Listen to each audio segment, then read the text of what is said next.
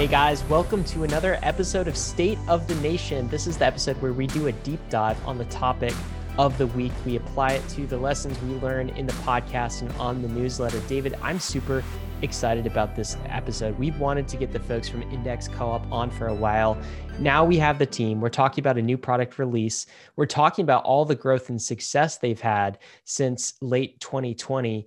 Uh, we're talking about building a decentralized BlackRock, trillions of dollars in asset capacity here. And this movement with, with decentralized indexed uh, funds, index products is just getting started. So, David, I'm super excited to dig into today's topic. And today's topic of indices is such a timely one because this is coming after two weeks after the BED index from the Bankless DAO and Index Co op, which I think is the best crypto index of all time. I have opinions about this, maybe, but maybe that's something that we should talk about in the actual show. Uh, and crypto indices or indices in general, I think is something that is really, really powerful, specifically in DeFi, simply because how um, how uh, easy it is just to compose tokens into an index. Index. Once you have tokens on Ethereum, once you have tokens as ERC20 tokens, making a smart contract to put them into an index is uh, really powerful. Uh, and so there's so much to talk about there. And I'm really excited to get into that topic of conversation with the Index Co op team. Yeah, dude. I, I remember when we first uncovered this topic on the Bankless newsletter. It was like uh, like 2019, and Token Sets was just coming out, and, the, and I think the article we wrote in Bankless was something like, um, "In the future, money robots are going to, going to be the ones managing your money, right?" Mm-hmm. And look how far we've come. Now, mm-hmm. I think uh, Index Co-op has over 200 million in assets under management. They had like close to 400, 500 million earlier this year, and uh, I, I think the dream is really uh, starting to to come true. And if like you talk to any of your friends in the space who are outside crypto and they're investing, they're likely doing their traditional, their old fi investing through some sort of an index fund, you know, a Vanguard fund, an ETF mm-hmm. of some sort, something that is pegged to the to the S and P 500 or some other um, stock market index indices. Uh, they're just really simple, easy products to use in traditional finance. And uh, they're even better, more composable, more interesting, more permissionless, more uh, interactive mm-hmm. in DeFi. So that's why this space is super exciting. Well, David, we're going to get into that in a minute, but we should talk about what is new first. Uh, you were at ETHCC mm-hmm. last week. We just put out a, a post about the ETHCC experience and an epic uh, an epic podcast, man. I listened to that on Sunday. It was so cool. It just like cured my FOMO. Um, thanks for being there. What what are the highlights from that uh, podcast?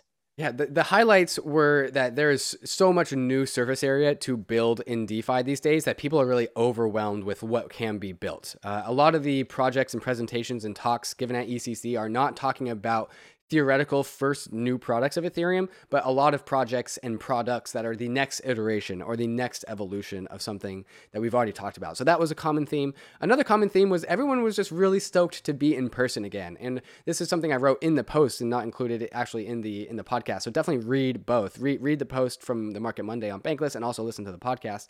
But everyone was really stoked that we are now back in the real world once again as an industry. And it's I, I, think there's something to say about, you know, we had 15 months where no crypto events happened and then ETHCC happened. And we are also now starting to change the real world. Uh, at least that was one of my takeaways. Everyone is really excited to see mainstream adoption, but also see this internet native industry actually start to manifest itself in the real world. So definitely don't miss that episode. There's interviews from Vitalik Buterin, Stanley, from Aave, Kain, uh, Cooper Turley, so many fantastic interviews all packed into a two hour episode. So if you had FOMO about ETHCC, make sure you listen to that podcast. That's step one is cure your FOMO, listen to that podcast. I think step two is to go sign up for the Chainlink SmartCon conference.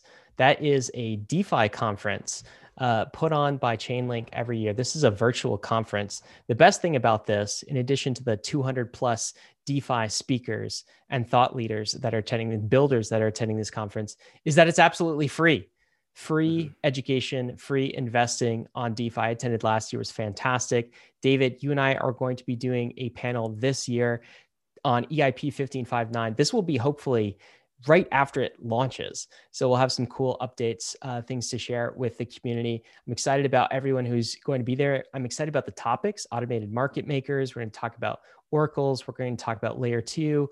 Um, it's it's really just a fantastic DeFi education um, event. So mm-hmm. if you mm-hmm. missed EthCC, do not miss this next event, mm-hmm. August 5th through the 7th. There will be a link in your show notes where you can go sign up for that. So get on it.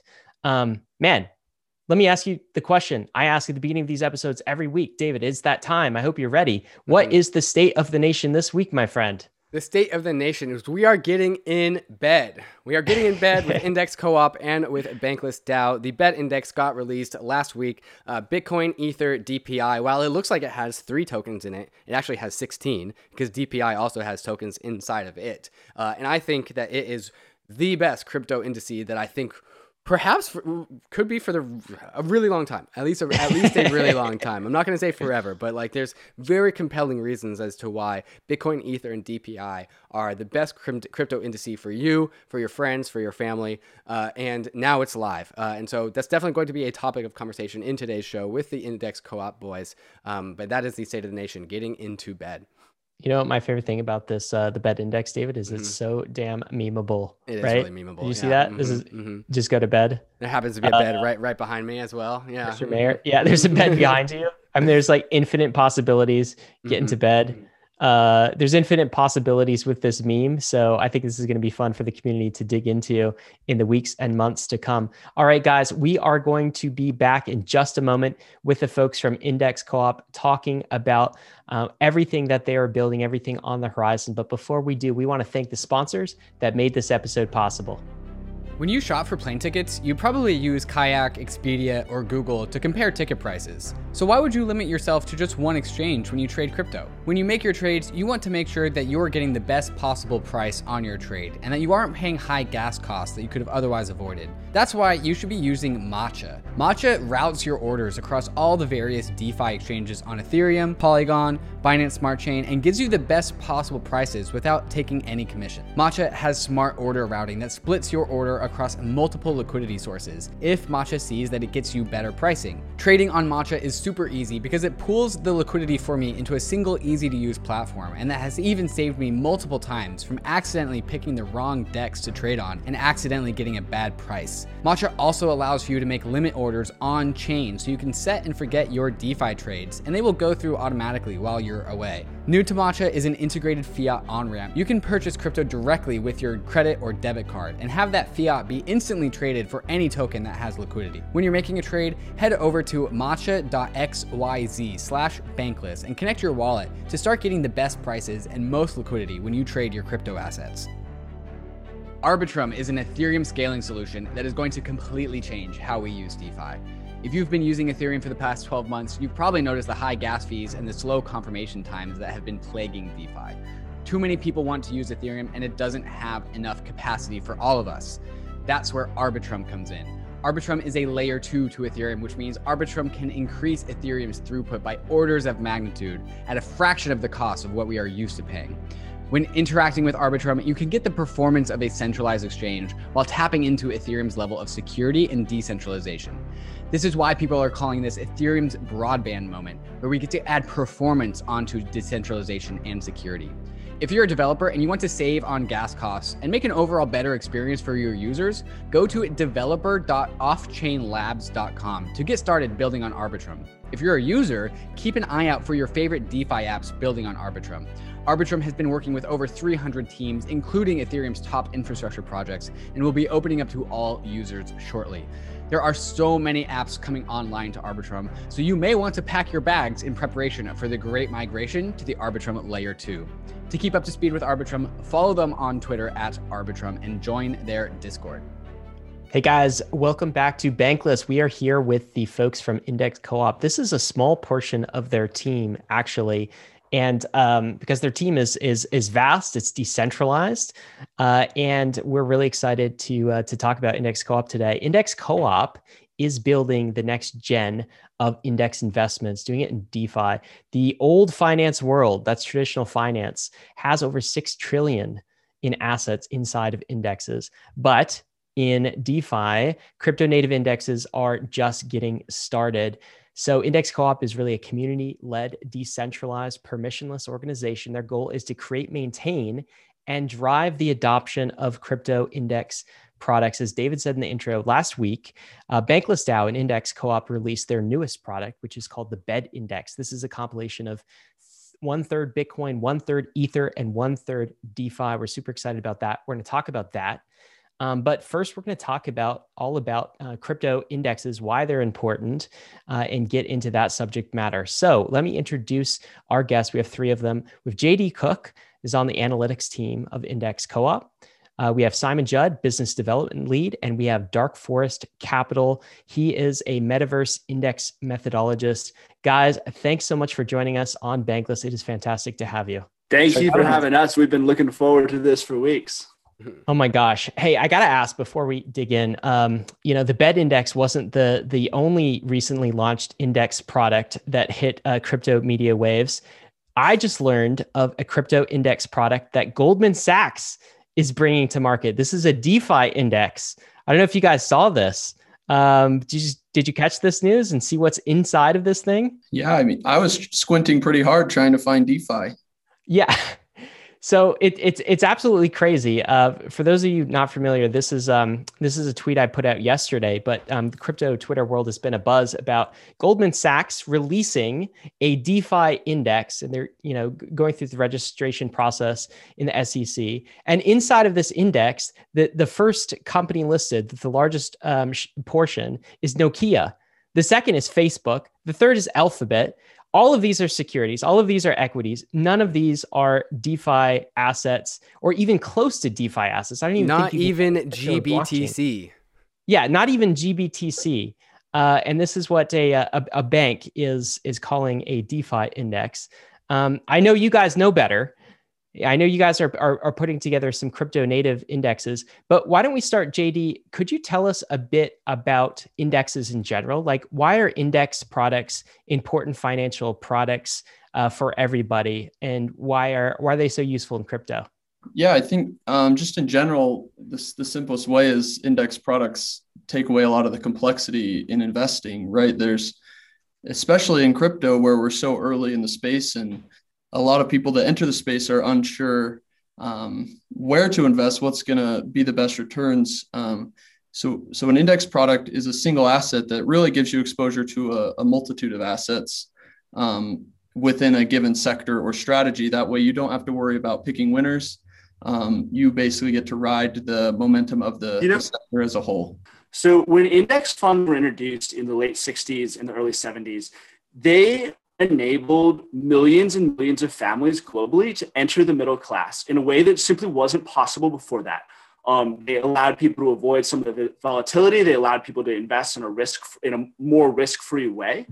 And you know what we are trying to do at Index Co-op is we are trying to bring that same vision to crypto investing to allow millions and millions of families to very safely enter investing in this space um, through passive investing and passive management. The fact that we're trying to make or, or indexes make investing easier and simpler, mean that you don't have to pick winners, you don't have to be deeply deeply knowledgeable. I think that's why sort of the index co-op was formed and, and why it's so important that we, you know, we can enable people to have access to financial products without that expertise needed.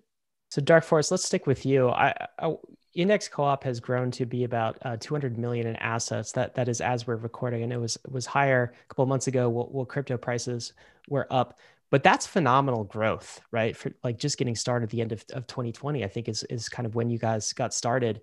Um, can you tell us the story, Dark Forest, about uh, Index Co-op? So, how did it come to be? What's the genesis story here? Yeah, so our flagship product was launched um, back in September, I believe, in 2020. Uh, but at the time, it was just DPI out on the market um, and launched between SET and, and DeFi Pulse. And the Index Co op was actually created at the start of October. And the idea was to form a community around the idea of like growing, integrating, and like um, enabling the, these products to, to spread basically.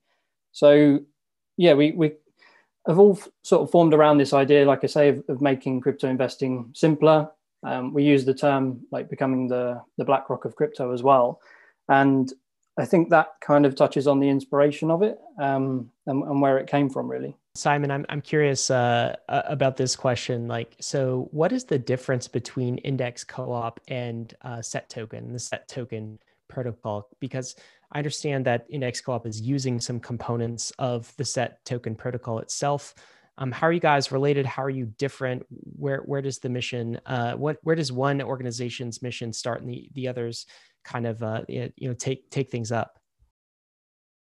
Yeah, absolutely. So you know, I think we're we're incredibly fortunate to have Token Sets, Felix Feng, Alex Soong, and their incredible team as really really clo- close partners in, in the journey as we as we've launched this DAO.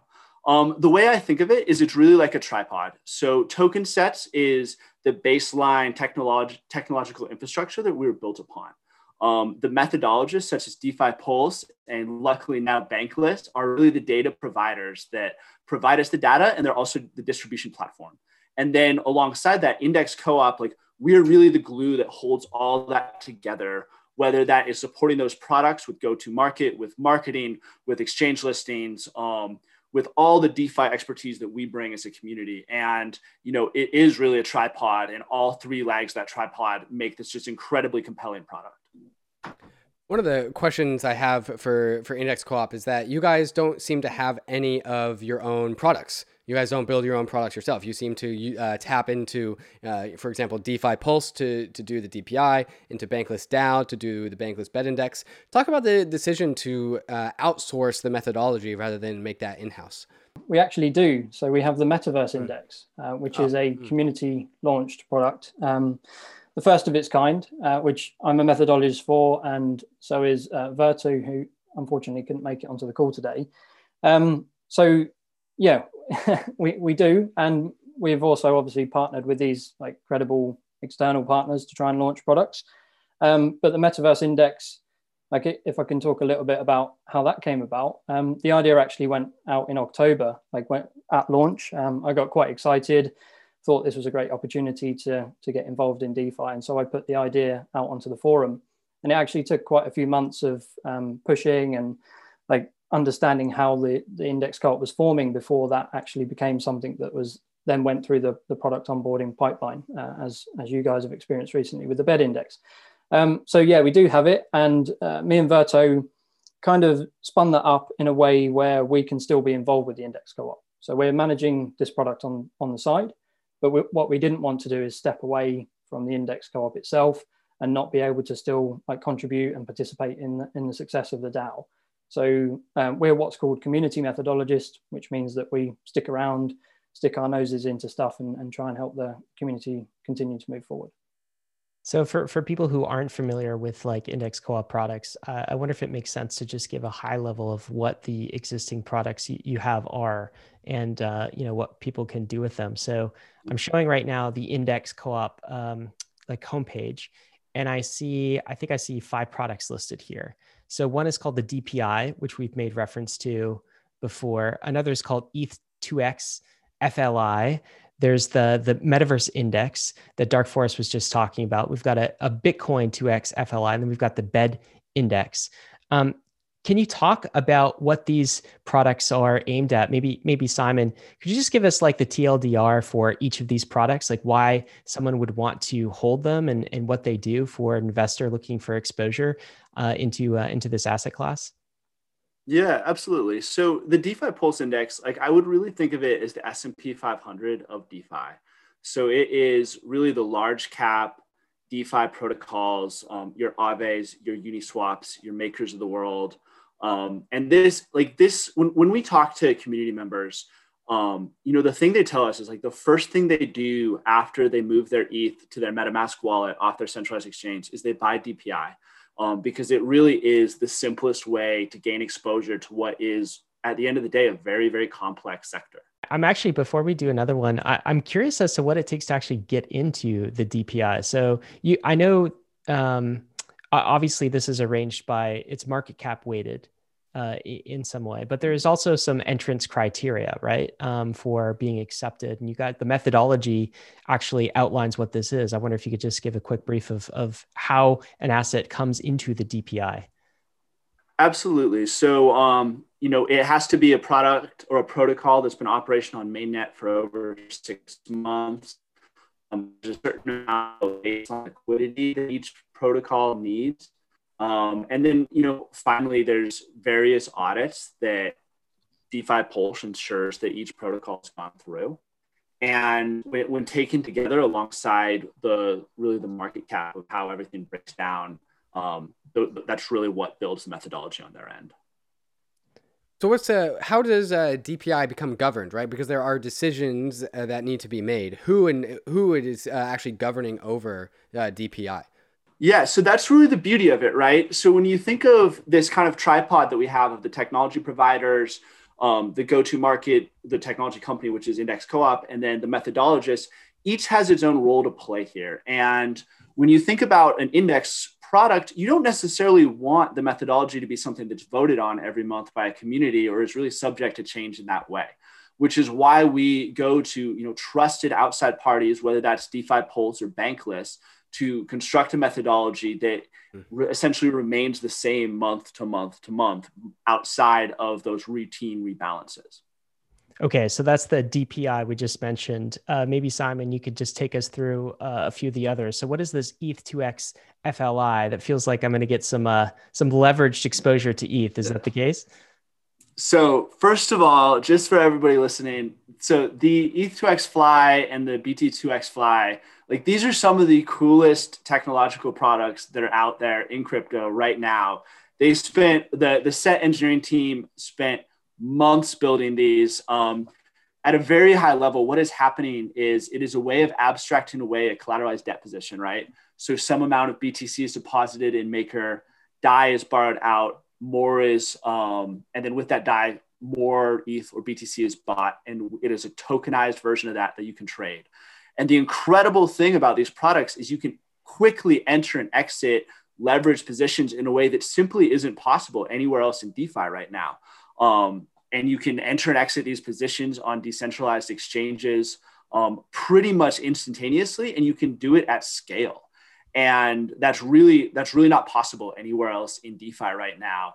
Um, and we're ex- extremely excited about these products. We have a number of other leverage products that we're also in the process of developing and releasing, and we see this as just being a absolutely massive market opportunity moving forward. I think that the cool thing about this is that you have turned leveraged in leverage into a money Lego. Uh, so leverage is now something that you can build upon simply by instantiating the leverage as a actual single asset uh, in in DeFi. And there are assets like this in the, in the in the traditional finance world, right? There are there are assets that are inherently like leveraged gold or leveraged oil, um, but we haven't really had these same assets in in DeFi. Uh, and there's obviously been like a pretty decent amount of demand because of the the market cap uh, by both uh, BTC and ETH FLI. Uh, so I think that's absolutely fantastic. Have you seen uh, these assets being integrated as collateral anywhere, or any of the money Legos expressions of these assets being found anywhere else in DeFi?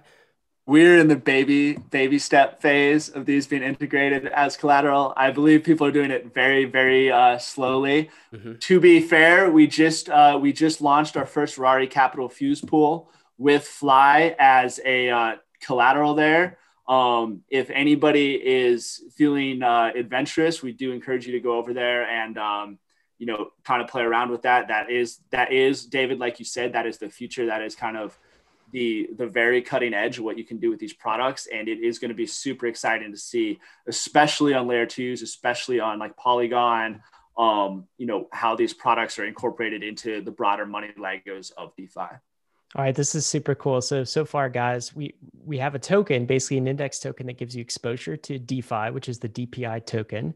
Then we have two other indexes that give you leveraged exposure to the crypto monies, that is ETH and and Bitcoin. That's the ETH2x FLI and the Bitcoin 2x FLI.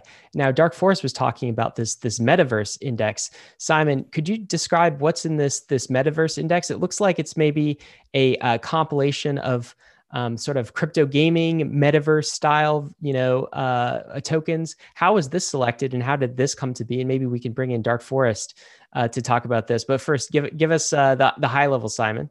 Dark Forest, a Dark Forest and AG know more about these protocols than anybody else in the world right now. Um, I think they've built probably our most exciting index. The way I think about this index is it's really like it's like an imagine in 1995 if you could own an index of Nintendo, Sony, mm-hmm. uh, Microsoft, Sega, Genesis, um, and then maybe throw in Pokemon in there and the Pokemon trading cards as well. Um, it is one of the coolest things we have out there. It's been you know, I think everybody in the community is incredibly proud that they were able to put together this awesome index and launch it. I am a huge MVI holder. I think probably everybody in our community is. Um, that's my pitch for it. I'm sure Paul can get into the details even more though. First of all, that was that was a decent effort, Simon. You've clearly been doing your homework. so yeah, yeah, bonus points for that. Um, in terms of like how it came about and uh, a little bit more about the methodology, I guess it was um, like I say, I kind of put a proposal out back in October now, and um, having sat in my mum's basement all year and seen the like the trend of stuff moving online, um, whether that be like socializing, entertainment, uh, business, even like sports starting to either be streamed or take like digital versions of sport taking place. Um, I thought th- there's something that can be done here, and there was a lot of hype around NFTs at the time but I figured the trend was going to be a lot broader than that. Uh, I mean, like th- this term of metaverse to me is is going to be like an emergent reality that that blends our current like physical and digital uh, realities that we see at the moment. So the idea was how can we capture that trend? Um, it's been accelerated by COVID uh, as everything's sort of moving online, uh, and that was what gave birth to to this uh, product essentially. And then AG came along and, and he has a decent financial uh, background. So he kind of tapped me on the shoulder and said, Look, I think we can do something a little bit clever around the liquidity, because at the time a lot of stuff was low liquidity. Um, so it's market cap weighted, which we then square root, uh, which kind of reduces the volatility during rebalances. And then we've also got a portion that uses uh, aggregate liquidity, and then we weight um, 25% by that. So we're taking partly the market cap and partly the amount of liquidity available to really just try and protect ourselves in the early stages of this product um, as we sort of watch this market uh, start to grow. Dark, cool. Dark Forest, when you talked about the liquidity and weighting by liquidity, that's that's news to me. That's actually pretty cool. And I'm assuming you're actually tapping into on-chain data for on-chain liquidity, or or are you also tapping into like liquidity on Coinbase or Gemini or, or other centralized exchanges? Yeah, this is all decentralized. Um, I think we probably wouldn't be welcome on this podcast if it if it wasn't. So we, uh, yeah, if, it ain't, if it ain't bankless, get out of here. yeah, that's how we do it. Um, we don't we, negotiate with centralized entities. that's right. Well, they are yeah. good for bridges. You know, we have to have our fiat bridges. Um, but guys, what I love about this product assortment is like it solves uh, real problems that investors have when they're entering the space. As you were saying, Simon, like the first thing people do when they get their their custody of their keys and they, and they go uh, bankless is they might buy something like DPI, right? People ask all the time, okay, which DeFi token should I buy? And this gives an easy answer to this. Just buy the DeFi Pulse Index. Then you don't have to worry about it, right? MVI does the same thing, only in the metaverse, you just buy this asset and you have exposure to all of these up and coming metaverse style investments, community type investments. That's also um, what we're doing with bed which is basically you know kind of the the bankless thesis uh, synergized into into one token where you get the crypto monies you get bitcoin and ether and you also get exposure to dpi so you don't have to do anything. Just go into crypto buy this asset and you know spend the rest of the time not worrying about price action but like playing with the cool crypto ecosystem that is before you. But like the common theme across all of these products is you, you buy it and you said it and forget it like passive index investing and you guys have brought that into crypto and made it composable. Um, jd i'm curious about this. Tell us about the the growth story here of some of these assets. So i think uh, um, right now on the index co-op web, website says there's 195 million or so diversified across these these assets. So how has it grown since i guess september 2020 when you guys launched uh, and what are the the most popular indexes uh, so far? we launched DPI in September, and the next product didn't actually come until was it late March, early April when we launched FLI. So we were 100% DPI, but since since that launch, um, DPI now is only about 60% of the AUM, where um, ETH2X FLI now has about another 20%, and the remaining have the, the remaining three products have the last 20%.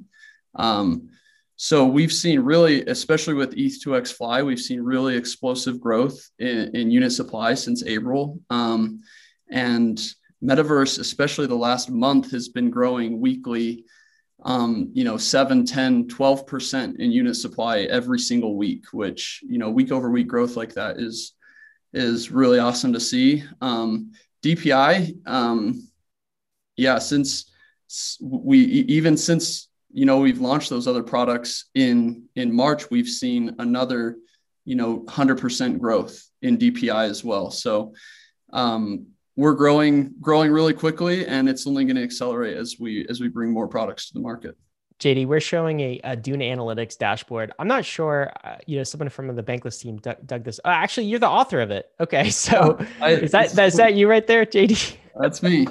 All right. So is this like um, a KPI uh, dashboard that the index co-op team uses internally in the DAO to sort of measure itself and to and to self-organize?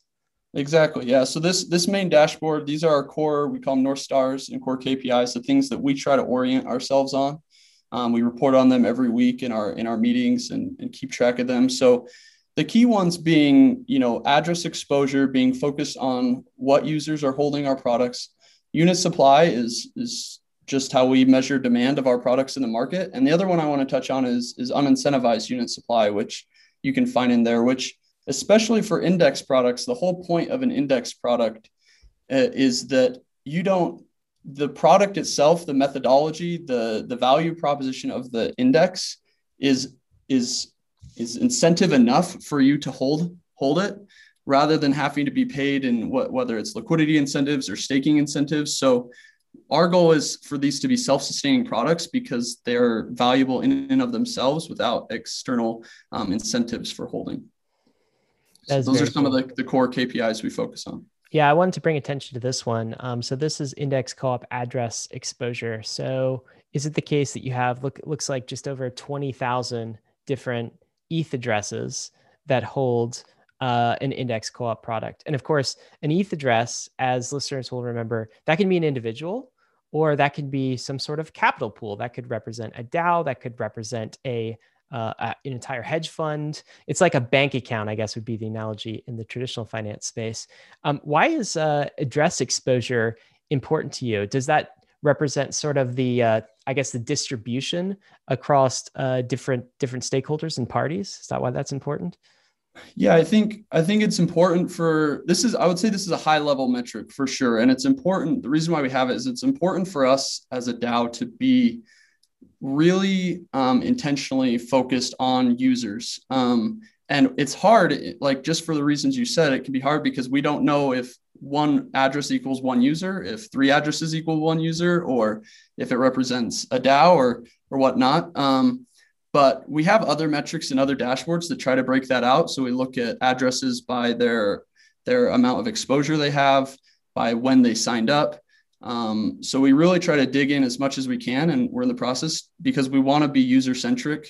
Um, we the whole point of our DAO is we pump out want to pump out multiple products a year, and everyone should have strong product market fit and and user fit, and that's what we want to stay focused on. Awesome. You know, one, Ryan, if I could just jump in one quick note here, is this is really like what JD's built here. This is really one of the best dashboards in DeFi. And I think if you spend a lot of time on these dashboards going through it, you recognize like this is really the future of financial reporting. Like this mm. is where this is the 10K. Many, many companies, a hundred percent. And like these, this is kind of the cutting edge of it. But five years from now, there's going to be a significant number of companies in S&P 500 that report their earnings using a Dune Analytics dashboard, something like what JD has built here. Like that is the future we are moving towards. And once you start playing around with it, you really recognize the power of these dashboards and the power of on-chain data. Well, it's so cool. This is powerful. I'm glad you brought this up, Simon, because this is powerful for um, DAOs themselves because anybody in the DAO can go tap into this data and start measuring it. This is this is powerful for analysts who are trying to figure out, okay, what is Index Co-op really doing, and how do I look at the the like the value or potential future for Index as a as a token? Uh, it's valuable for other partners who want to you know, like do something with with Index. Uh, it's also valuable, and they don't appreciate this yet, guys, but they will. It's valuable to regulators. This is insanely valuable data to regulators because we're moving from a system of like uh, forced disclosures, right? Where organizations, say corporations, have to be pushed into, you know, from a regulatory perspective, disclosing things every quarter. And it's sort of selective in terms of what, what they can disclose to something that is completely open. Like everything is on chain.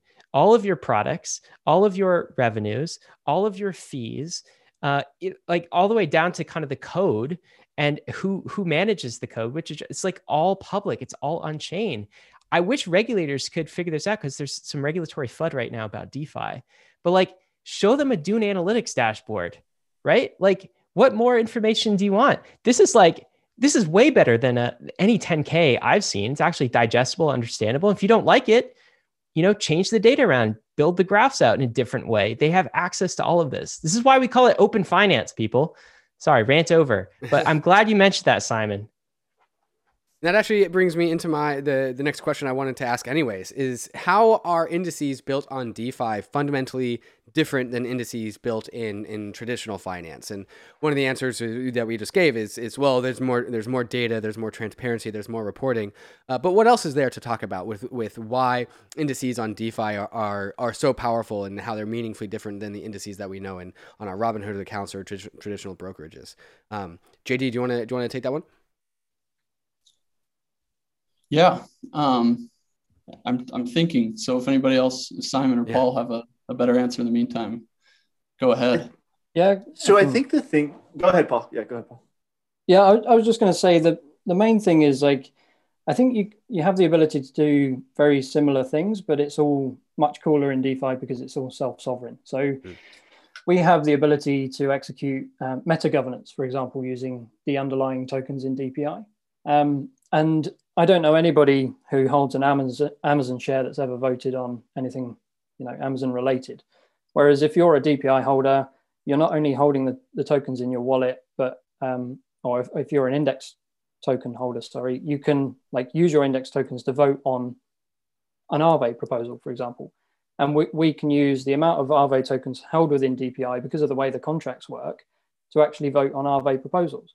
So um, as an index token holder, you have like this extra superpower called meta governance, and, and that's one thing. Then we've got stuff like intrinsic productivity, which at the moment we're still kind of talking about and trying to figure out because it is so new. Um, but what we can do there is start to look at ways to make these underlying tokens productive. So could we have a contract, for example, that you deposit DPI into, we break it into its constituent parts, and then you stake your YFI in the YFI govern- Yearn governance portal, for example. Um, so you can then start to yield on your assets as well. And like, yeah, I mean, compare that to holding, even holding crypto in a Robinhood account, you, you can't really do anything with it. Um, there's just so much more composability and interoperability with uh, like ERC token, ERC20 tokens. So comparing a on-chain index, and, and I just, I firmly believe, and I think everybody index co-op believes this, like all ETFs, all index funds like are eventually going to be held on chain. And comparing an on-chain index to an off-chain like normal ETF, it's really like comparing like a 1960s like Honda Accord or 1970s Honda Accord to like a 2021 Tesla S, like Model S, right? Like they're both cars, right? They'll both mm-hmm. like get you to the grocery store, but they are very, very different technologies, and one will do it in a far, far more efficient way, and you know, be able to do it in just an extremely efficient manner in a way that you know the pre- prior technology just can't and on top of that like you can use our indexes for collateral. You can borrow against them. You can lend against them. You can you know at any moment return those indexes for all of the underlying. Um, and like those that that a level of composability is just sim- simply not accessible in in normal index funds normal products. And like yes the grayscales this world are entering like or goldman sachs right? Like the crypto etf the defi etf like on-chain indexes are just it's just an entirely different world of efficiency and capital of capital efficiency that is just not accessible in private in previous types of funds. Yeah i, f- I feel like so um like once you go into this world and you start doing things with with defi tokens things like like these indices tokens and then you go back and log back in i don't know if you guys have done this but log back into your um, like your brokerage account like your charles schwab account or your e-trade account and you're sitting there looking at the etfs you hold there and you're like oh my god what do i do with these things i log in and visit them in like jail you know once a month or whatever but they're stuck here they're not doing anything for me. They're completely trapped. And you compare that to like uh, the DPI token, which you can use anywhere else in DeFi, right? We're talking about governance, but you can also use this as a super fluid collateral to back a loan. I mean, that's sci-fi stuff. That's crazy stuff. And only until you start to experience like the DeFi side of it do you actually see how uh, how all of your other ETF assets are basically in like brokerage jail. Um, yeah, si- I, am curious about this the, uh, the, the index curation process and uh, Paul Dark Forest you're, you're, you're talking about proposing um, the the metaverse uh, index. I'm curious what that process is like. So if someone like you has a good idea, wants to be a methodologist for index co-op, what's the process for getting an index submitted, approved, and created? What does that look like? How long does it take? Um, yeah, that's a good question, and is something that's being approached by the community at the moment to try and improve. Because I think that we've we found some sticking points. Like we're not perfect with it at the moment, but basically it comes down to coming up with an idea, and whether that's something completely novel like the the FLI series, where it's you know uh, abstracted leverage basically, or if it's a really powerful theme like the DeFi Pulse Index or the Metaverse Index, or obviously BED. Um, so you, basically the first step is to, to approach our community, and that takes place on the forum. Um, so you'd put a, a, post out on the forum and say, "Here's our idea. Um, we have a template for this. So any potential methodologist will follow that template, and they'll say, you know, here's our potential addressable market. Here's how the methodology will work. Um, here's how we're going to approach, uh, you know, integrating it. Here's what the unique parts of it are. And then what the co-op community does really well is they'll come out onto the forum and say, okay, we like this or we don't like this. Uh, we've seen this work. Here's the data. Very often, we'll you know we'll go and pester JD to to get some more information around stuff, and then we'll try and refine re- refine that post effectively. Um, and then we have a couple of like formal gateways. So, assuming that the feedback is is fairly good and the sentiment is positive, uh, we can have a first of all a community call, which we did with you guys, which was great because everybody got to feel like a rock star and be on a call with uh, David and Ryan from Bankless, which is awesome.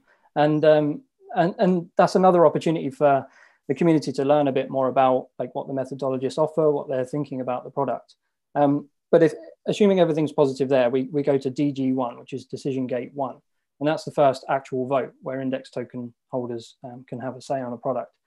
And at that point, uh, excuse me, it's basically just to gauge the sentiment. So there's no quorum uh, as far as I remember, but it's just to say, are we in general agreement or not? Once that goes through, then there is a product team that basically dives onto it headfirst and does a deep dive and says, okay, they said here's that this is what the addressable market is. Do we actually see that coming true? Uh, what kind of reach do they have? Uh, what's the engineering lift in the background? You know, what's it going to take?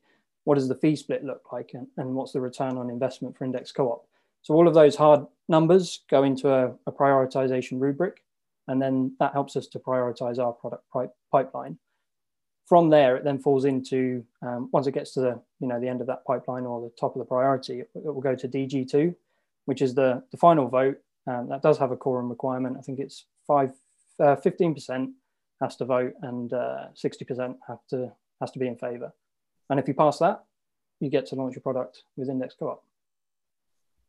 So Index Co-op has been praised as being one of the most like fluid and efficient and streamlined DAOs that's out there, and that was definitely my experience when, when Ryan and I were, were going through uh, the, the the whole DAO process with with the BED Index.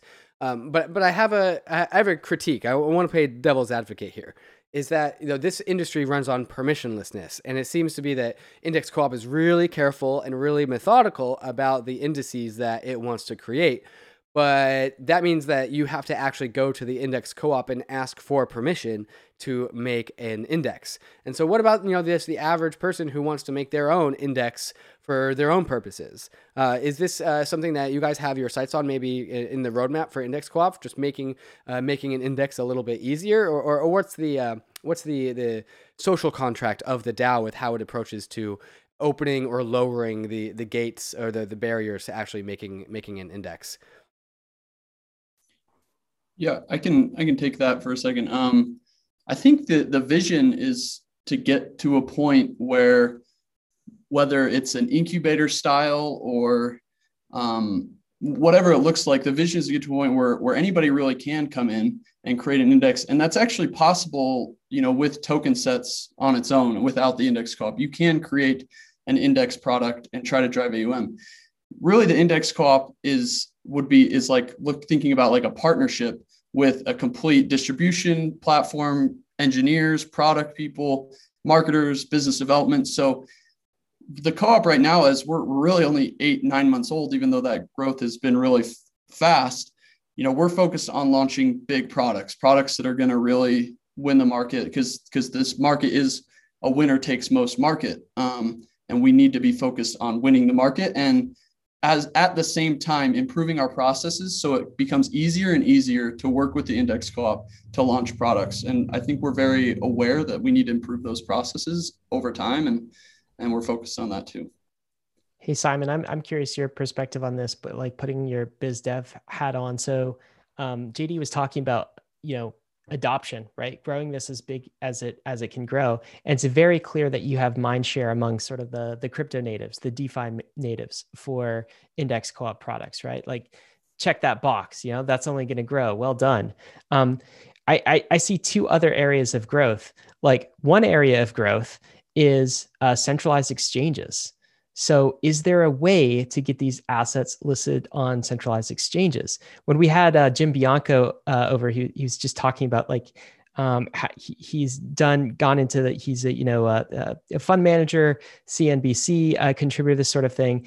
And the, the question he always gets when people get into crypto, they'll create their Coinbase account and they're like, oh, okay, how do I buy the DeFi token now? Like, where is that? And I'm like, well, that's DPI how soon like is there a world where something like dpi gets embedded in these crypto exchanges? And uh, if so how soon is that world coming? Uh, simon what do you think? Yeah ryan that's so that's a very interesting point that we've been we've really navigated over the last eight months. So i think of first just for context i think it's good to understand a lot of the exchanges that centralized exchanges are still very much operating from like a 2017 ICO, right? Where they are very much built to keep out the ICO tokens and then screen, you know, a certain number of tokens based on volume to allow onto their exchanges. What we're starting to see with a lot of the leading exchanges um, is they're really starting to transition their business model from like a closed garden approach that really centralized exchanges from say 2017 to 2020 to more of an open garden approach like what characterizes a uniswap or a sushi swap so we're a in the middle of that transition and i think all defi protocols right now are feeling the pain of that right? As we're like struggling to get each of these different products you know DPI, MVI, BED, you know, the tokenized leverage products like listed on centralized exchanges. Like we're very much like working through that um, and you know, we are in active communication with several of the top tier um, centralized exchanges right now, and like I think there's going to be some extremely solid movement there over the next couple months um, with really our full list of, pro- pro- of products. And I think the other segue on top of that is the the index index co-op and our our products like we're going to be uh, because of our strategy of partnering with really blue chip methodologists such as bankless such as defi pulse like we're going to be the first choice index partner for major institutional capital Like that is where we see ourselves as a protocol. That is where we see, um, you know, these massive inf- these massive funds that are funds that are about to flow into DeFi. Like we see them flowing into um, DPI, into MVI, into BED. Because the reality is, like, we think of institutional capital as super highly sophisticated, which it is.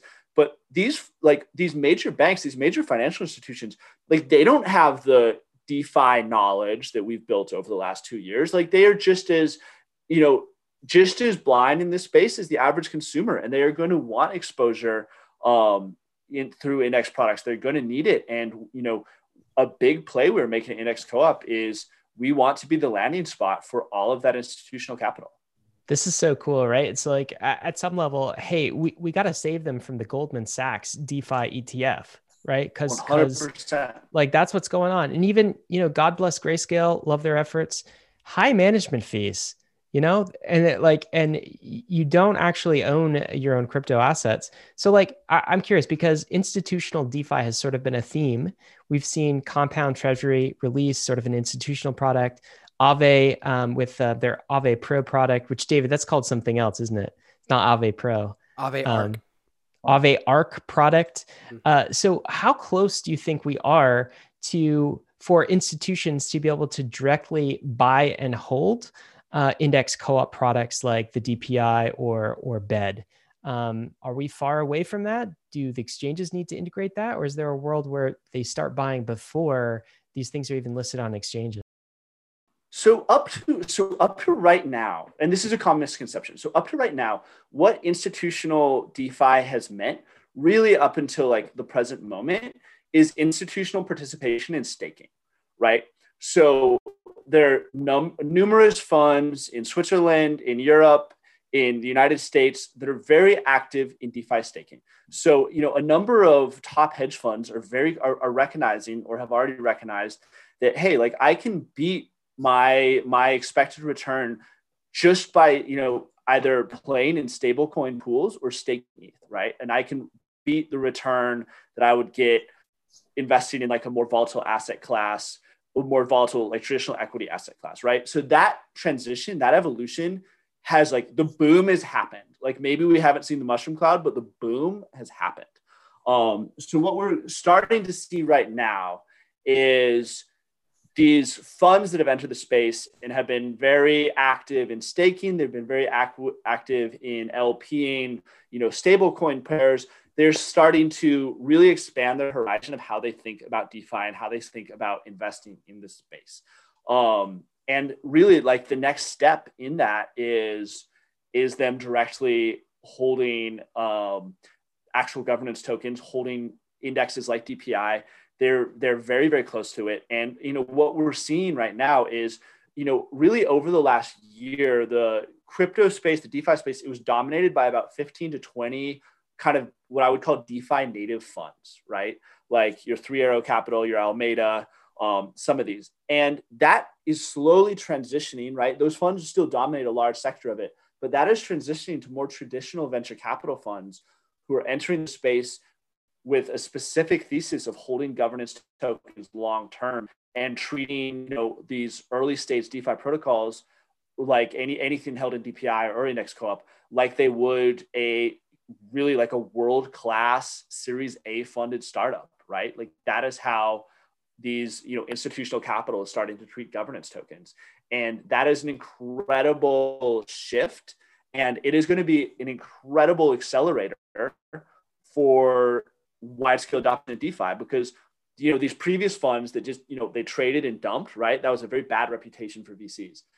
What we are transitioning to is major VCs holding these governance tokens as long term investments that they expect to develop and grow over the period of decades. And that is so incredibly exciting for DeFi and where we're headed.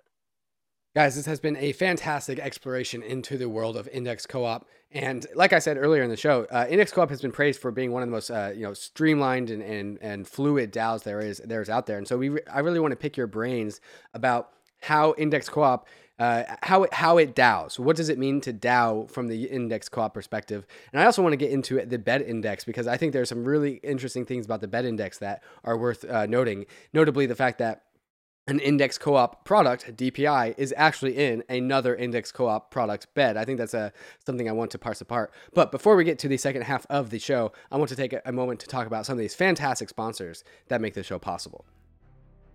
Living a bankless life requires taking control of your own private keys. Not your keys, not your crypto. That's why so many in the bankless nation already have their Ledger hardware wallets, which makes proper private key management a breeze.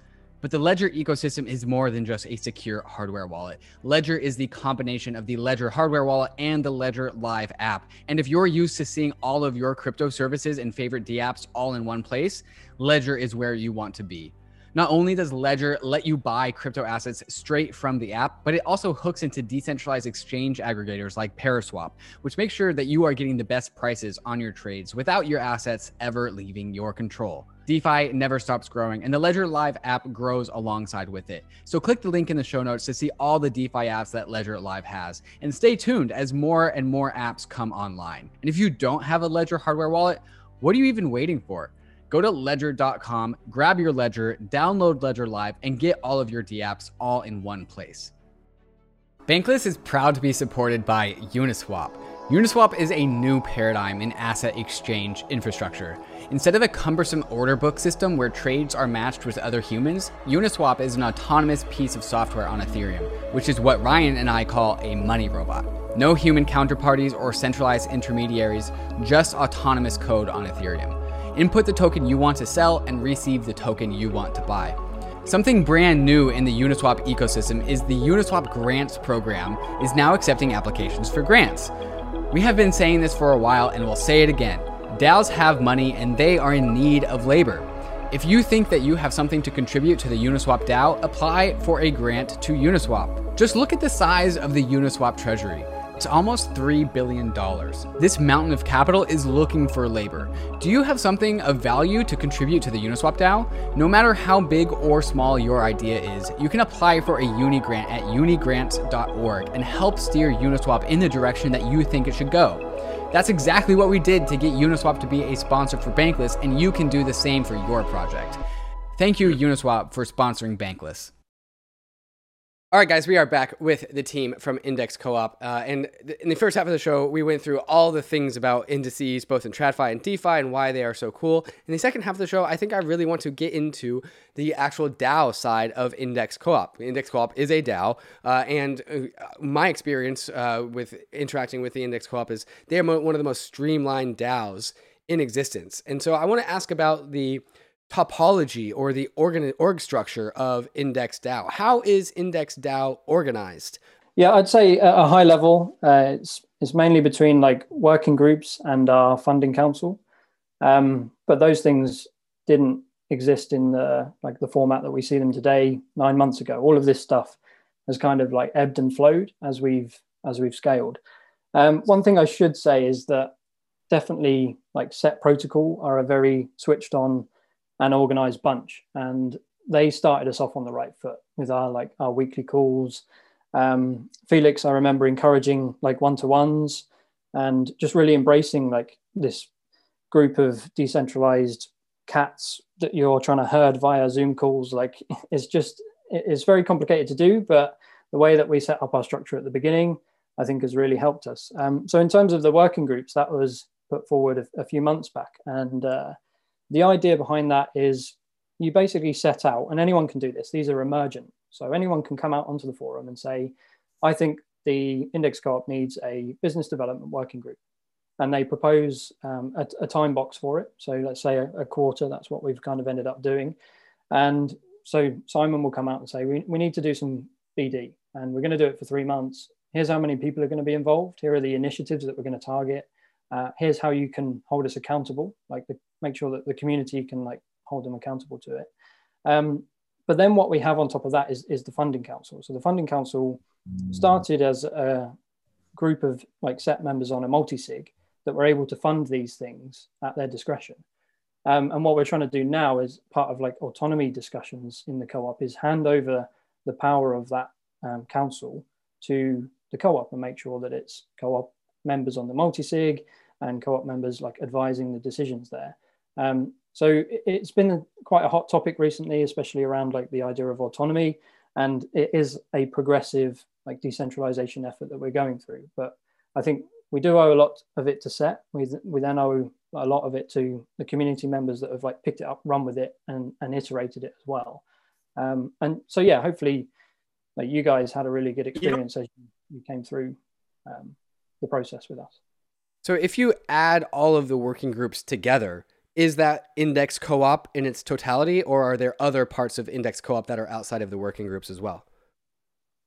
Yeah, so th- that's a really good question, actually. Um, so what we were doing as as the funding council was kind of uh, basically giving out rewards to contributors, and what we've moved to is this model where because the three of us on the council were basically too far away from the coalface to the point where we couldn't reward people accurately because we couldn't keep track of what 60 or 70 people were doing in the DAO. So we've pushed that responsibility down to the working group leads. Um, so they're requesting a budget. They're saying, here's the work that I need to do to make this successful. They tie it to our KPIs. And then here's how much money I need, and here's the contributors that are going to do that work. Um, so the funding council just basically requests a budget to fund that. There are still some bits and pieces like that fall between the gaps because obviously we, we can't account for everything in all of the working groups. We might have a really good idea or something in DeFi might change to where we have to, you know, react to it and a bunch of work gets done that needs rewarding. So there will always be the funding council to kind of like fill those gaps as well and, and make sure that contributors are, are rewarded across the whole DAO. It, it's so fascinating, guys, because I feel like um, every DAO is is trying to figure out how to DAO right now, and that they're having uh, varying degrees of success. But what we see in Index Co-op is is a model of success. Like you guys seem to run, at least from the the like the outside looking in, like a well-oiled machine. And so I'm I'm super impressed with that. And I think you've already shared a few of the things that you've learned uh, along the way. But maybe maybe I'm curious just to put it in a question. Is like what what are the um, the lessons learned on DAOing that you have to like pass on to other DAOs? What are the things that DAOs should do? What are the things they should avoid doing from your experience? Um, JD, let, us start with you if you if you have some thoughts on this. Yeah. Um, so I think one thing that's becoming apparent now, so this may blend into more of kind of like what we're learning, because we are we're definitely learning right now. I, I, I think we are trying to push the envelope, and that's great in a lot of ways. And I think the community community has been awesome to realize like we're in a learning process and we're figuring this out over time. But like Paul mentioned, with Set's leadership from the get go, enabled us to make the right strategic bets, right, on DPI and on the FLI series. But over the last few months, as we've launched new products, we've grown our community. We're learning how do we how do we maintain like high level strategic alignment and still make strong bets and focus ourselves when we have eight ten working groups um, and i think we're learning what those structures look like right now it's the funding council working groups we have a we just launched an autonomy working group to explore this with other stakeholders more deeply. And, and I think that's the challenge I think we're facing. So as other DAOs think about it, like that's the challenge maybe to look forward to is as your community grows, you, it's harder to keep focus on, and, and to focus everybody on the same few initiatives that you and the big bets you might need to make as a as a young as a young organization. What are, what are your thoughts, Dark Forest? Um, yeah, first of all, it just popped into my head that uh, the engineering working group, which is a massive one that I missed off my list earlier. Um, I was going to say that something that I, I came across that I mentioned on our forum was this this um, like thought model or this uh, like hypothetical situation, and it's called Chesterton's fence. And I've seen people on Twitter and from other DAOs kind of talking about this. And, and what it is is, imagine two people are walking in a field and they come across a fence or a gate but there's nothing either side of it. So you could easily, uh, quite easily go around it. So one person says to the other, What's this doing here? We should just get rid of it. And the other guy says, Well, as soon as you can tell me why it's here, then we can get rid of it. And so I think what we're seeing in DAOs is a lot of people come in, and I did the same, very naively thinking that uh, decentralization solves everything. unfortunately, it it doesn't. You have to have a group of like high context, um, highly accountable people to make decisions and move stuff forward, because otherwise you you get a lot of friction. uh, a lot of delay.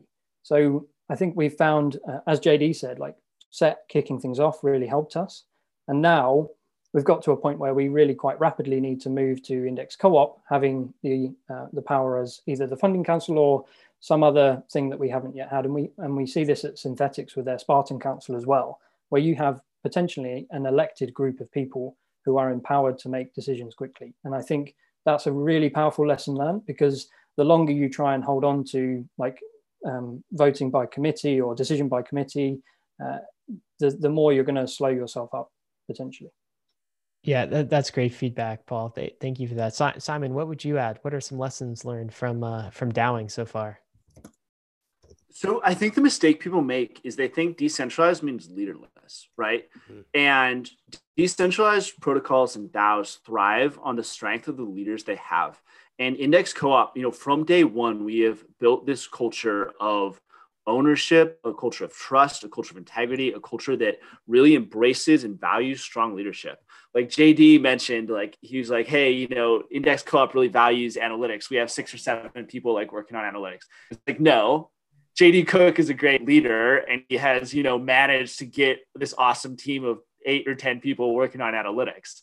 And like Paul is, you know, being, or Dark Forest being very humble saying, oh, you know, we have this council, this, this council, this direction. It's like, no, like Dark Forest, you know, helped put this together and like drove it, made it happen. And, you know, when I think of what makes DAOs successful and is it's people taking ownership, and then it's embracing DAOs when it's high stakes. Like anybody can be like Elephant DAO and have a multi sig and kind of be hanging out with your buddies, and it's like whatever. But what really differentiates a great DAO from all the others is like, can your DAO operate when the stakes are really high? And at Index Co-op, I mean, this is a business on the blockchain. Like we handle hundreds of millions of dollars. The stakes are always very, very high. And we have put a tremendous premium on leaders who can a handle stakes when they're that high and then execute at an extremely high level. That's fantastic, and and uh, I think it's really interesting to to note that when you look at all the other like DAOs in the space, like Aave in theory is a DAO, but you know the name Stani, and like Uniswap is a DAO, but you know the name Hayden with index there doesn't really actually seem to be one like figurehead but there does seem to be like many many many leaders uh, moving each one of these working groups forward so i, I think that's pretty cool uh, one of one of the last few questions we have as we come to the end of the show is what what are the products that are in the pipeline that are not yet uh, to not not yet released out of the index co-op that are really uh, that excite you guys? Uh, are there any uh, you know t- teasers that you guys could give us about future index co-op indices coming out of the out of the DAO? Before before we do products, can we do? Can I just do a shout out to two initiatives that are happening? Absolutely, I'm really Please excited do. about. Yeah. Mm-hmm. So Index Co-op, we are launching the first DAO internship program. Mm. Um, it is happening. It is kicking off August 9th. We have seen, I believe, over 200 applicants so far to intern at Index Co-op. Um, we want the next generation, like we don't want them to, you know, just land on 400, 388 applicants so far. Mm-hmm. Like if we want the best and brightest to come to Index Co-op, we want them not to say, I'm going to go work at Google or Facebook. We want them to say, I'm going to go work at DeFi. And we're very committed to making that happen. And I think the other thing I also want to give a shout out to is, you know, Index Co-op has really made a commitment to be a leader when it comes to diversity and inclusion in DeFi. Um, I would say, you know, over half of our core team members are mentors for SHE-256. Um, we have an incredibly successful Women in Index Co-op community call that happens every Thursday that has, you know, we have 20 plus women every Thursday from across DeFi, from across crypto, coming, helping out with the co-op, learning about it, getting involved. And like those are two initiatives that I'm really fired up about. And I think as DeFi grows, like this can't just be a movement for, you know, a thousand people or 2000 people like it has to be everybody and we have to build structures where everybody in the world can feel comfortable entering these daos entering those organizations and really pushing things forward that, yeah, and that, that's a uh, an answer to a question that I wouldn't have known to ask. So so thank you for for that perspective, Simon. Um, but also back to my original question: uh, What other indices are, are coming down the pipeline that are that uh, we can all get excited about in the future? I can I can touch on a couple. Um, we are just about to vote on on the data index, um, which is uh, a, a, thematic index to give you exposure to data economies, on-chain data economies, such as Graph Protocol, Ocean Protocol, um, even like Bat and Orchid. Like there's uh, Chainlink. This this yeah this Chainlink. Yeah, sorry, I should have maybe started with that. One. Um, yeah, this this whole idea. Tell you of, if you don't include them, by the way, JD. Yeah, they'll, they, we'll they will it. absolutely let you know. yeah, so I mean, it's just this this theme of Web3 data economies um, capturing a lot of these, which are really interesting tokenomics and a lot of them, these utility tokens um, into an index. We have uh, proposed going to DG1, the, the pay, um, you can see these on our form, the pay index, which is a, a stable yield bearing stablecoin index. So nine yield bearing stablecoins, um, trying to uh, maximize your risk adjusted returns on stablecoins, which could be very powerful for both DAOs and individuals in their portfolios. Um, and then the continuation of the FLI series, um, inverse ETH is one of the is the next one coming through. Um, so allows you to get inverse exposure to, to ETH movement. Um, am I missing any other ones that are close? We're to calling that we're calling that the down only index. so what would that mean if if I'm holding inverse ETH? I'm just curious. That means like when when ETH goes up, um, you know, I'm going down, I guess, and vice versa.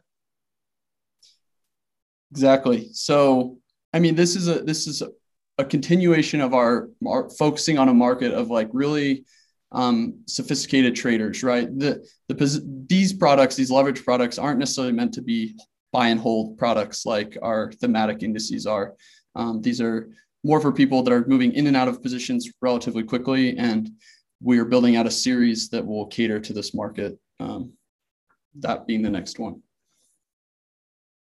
Uh, so uh, my next question is actually about uh, the BED token, the BED index, which again came out of the Bankless DAO. I'm super excited about it. Like I said, the best crypto index uh, that I think will ever come out. Uh, but you know, it's very early, so maybe I shouldn't say that too soon. But uh, Paul, as as the methodologist behind uh, MVI, I have a question about the the nuance in uh, the BED index because the D part of BED is, of course, DPI, which is a product out of Index Co-op, and so there's an Index Co-op product inside of BED Index, which is another Index Co-op product in partnership with Bankless DAO.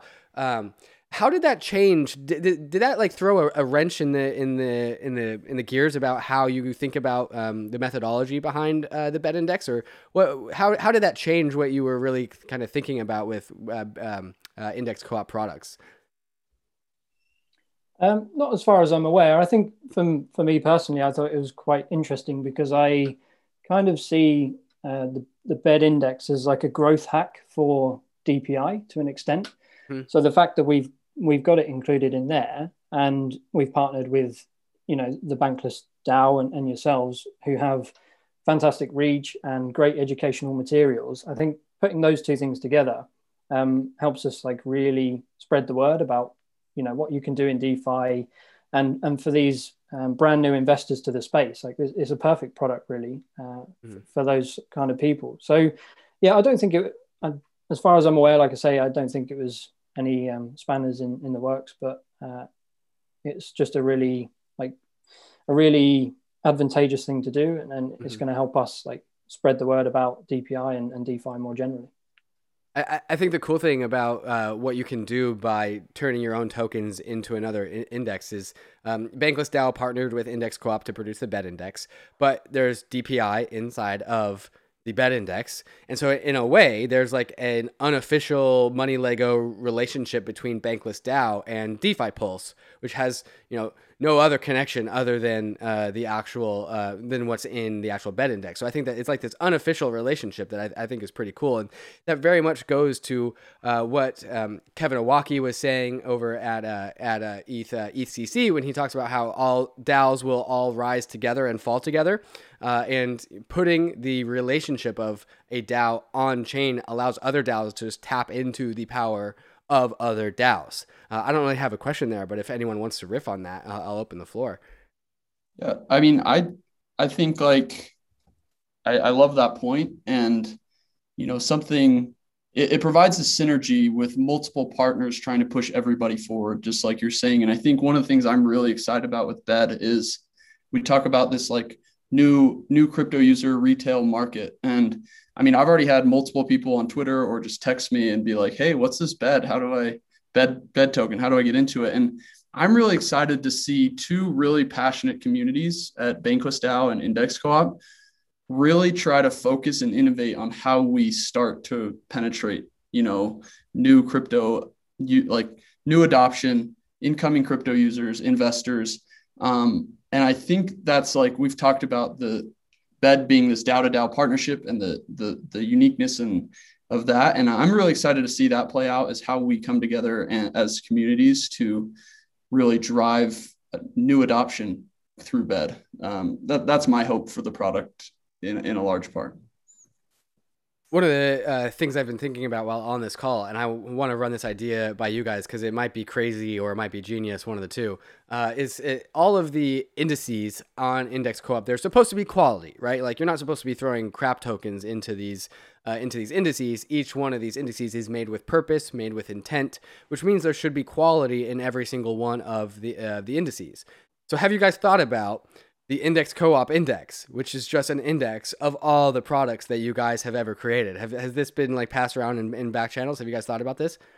Um, it's it's been thrown there might even be a discussion going on the forums right now with hmm. uh, a couple ideas around indexes of the the i think somebody called it the co the coop. Just that, that would be the ticker Mm-hmm. And it would just be every index we launch gets added. Um, it's maybe like thematic indexes or simple indices, but mm-hmm. it's definitely been thrown around. It, I don't know how far it is in the process, but um, you're you're not off on that idea. Nice. Uh, guys, this has been a blast. Uh, thanks for hanging out with us. Um, I want to end with with this question because you know we titled this episode "Building the uh, the Decentralized BlackRock," right? And so, eh, you know, decentralized BlackRock, that that is quite a. Uh, I mean, I don't know how many trillions they manage. It's got to be six. like six oh, trillion. Excuse me, there's uh, six trillion in ETFs. I don't know how BlackRock is, but it's. In I think it's, it's close to the six to ten trillion, right? So, um, what's it going to take for Index Co-op to become the decentralized BlackRock? Like, what's it going to take to get that level? Are you guys serious about that, or is that sort of a, a tongue in cheek? Uh, sort of joke. What What are your thoughts, Simon? I can I can take that. So you know, in the next five years, Index Co-op is going to be the largest crypto asset management platform in the world. Um, over the next 10 years, we will be competing directly with Vanguard and BlackRock um, for the ETF space. We firmly believe that we are moving to a tokenized world. All the traditional securities like will eventually be tokenized. And we are you know laser focused on on being being the protocol where that happens index co-op is going to be the single largest crypto asset management platform in the world in the next five years. And in the next 10 years we'll be competing directly with vanguard and blackrock. Um, the way that happens is you know we are moving to a tokenized world where the majority of real world assets real world securities, real world ETFs are held in in in in, um, in tokens that live on Ethereum. Um, you know, we firmly believe that that will happen in a decentralized way. Like that is the only way to power really the the, the financial revolution of the future that can manage this level of complexity. Um, and you know, we like how that happens on a tactical level, right? Like there's mass adoption that needs to happen. There's mass um, you know awareness of this space. But what happens with us internally is you know the one lesson we take from tradfi that i think and this is a real lesson is how do you build an institution that will last for a decade? How do you build institutions that will last for 50 years or 100 years? And yes right now like these what we are building it happens on chain and these are all very nascent organizations. But we are very very focused on building a protocol that will last for the next decade, that will last for the next 50 years, that is built on humans, it is built on leaders, it is built on core values, it is built on our framework of trust where millions and millions of families can one day you know entrust the financial future of their families to what we are building. And that is the reality we are moving to and that that framework And that foundation of values is what will uh, enable us to compete directly with Vanguard, compete directly with BlackRock, and and we are going to do it better than they have done it. We are going to do it in a better way, in a more equitable way, in a way that is more fair for families across the world. Um, and the only way to do that is through decentralized finance. There you go, guys. Uh, Index Co-op. It's been a pleasure to have you on Bankless. It's clear you guys are dead serious about a decentralized version of BlackRock. Five years to flip in the crypto banks, and 10, you'll be flipping the traditional Black Rocks of the world. It's been a pleasure to have you guys on Bankless. Thanks so much. Thank you. Thank you. Appreciate it. Bankless Thank listeners. you guys. Awesome show. Yeah, thanks, Simon. Bankless listeners, as always, we've got some action items for you. Go check out the Index Co op products. You can do that at indexcoop.com. Of course, Number two, you can also check out the bed index. Super excited about that. Just launched, I think, uh, to Wednesday or Thursday of last week. I think it launched with over a million in assets under management. It's like 1.5 or so uh, by the time you are listening to that. So go check it out. Save your friends. Don't get them to invest in terrible assets they find on uh, YouTube, unless you're you're tuned into this YouTube channel. Uh, buy bed instead. Sleep comfy at night. Risk disclaimers, guys, of course, crypto is risky. So is ETH. So are the indexes that we talked about in this episode. You could lose what you put in, but we are headed west. This is the frontier. It's not for everyone, but we're glad you're with us on the bankless journey. Thanks a lot.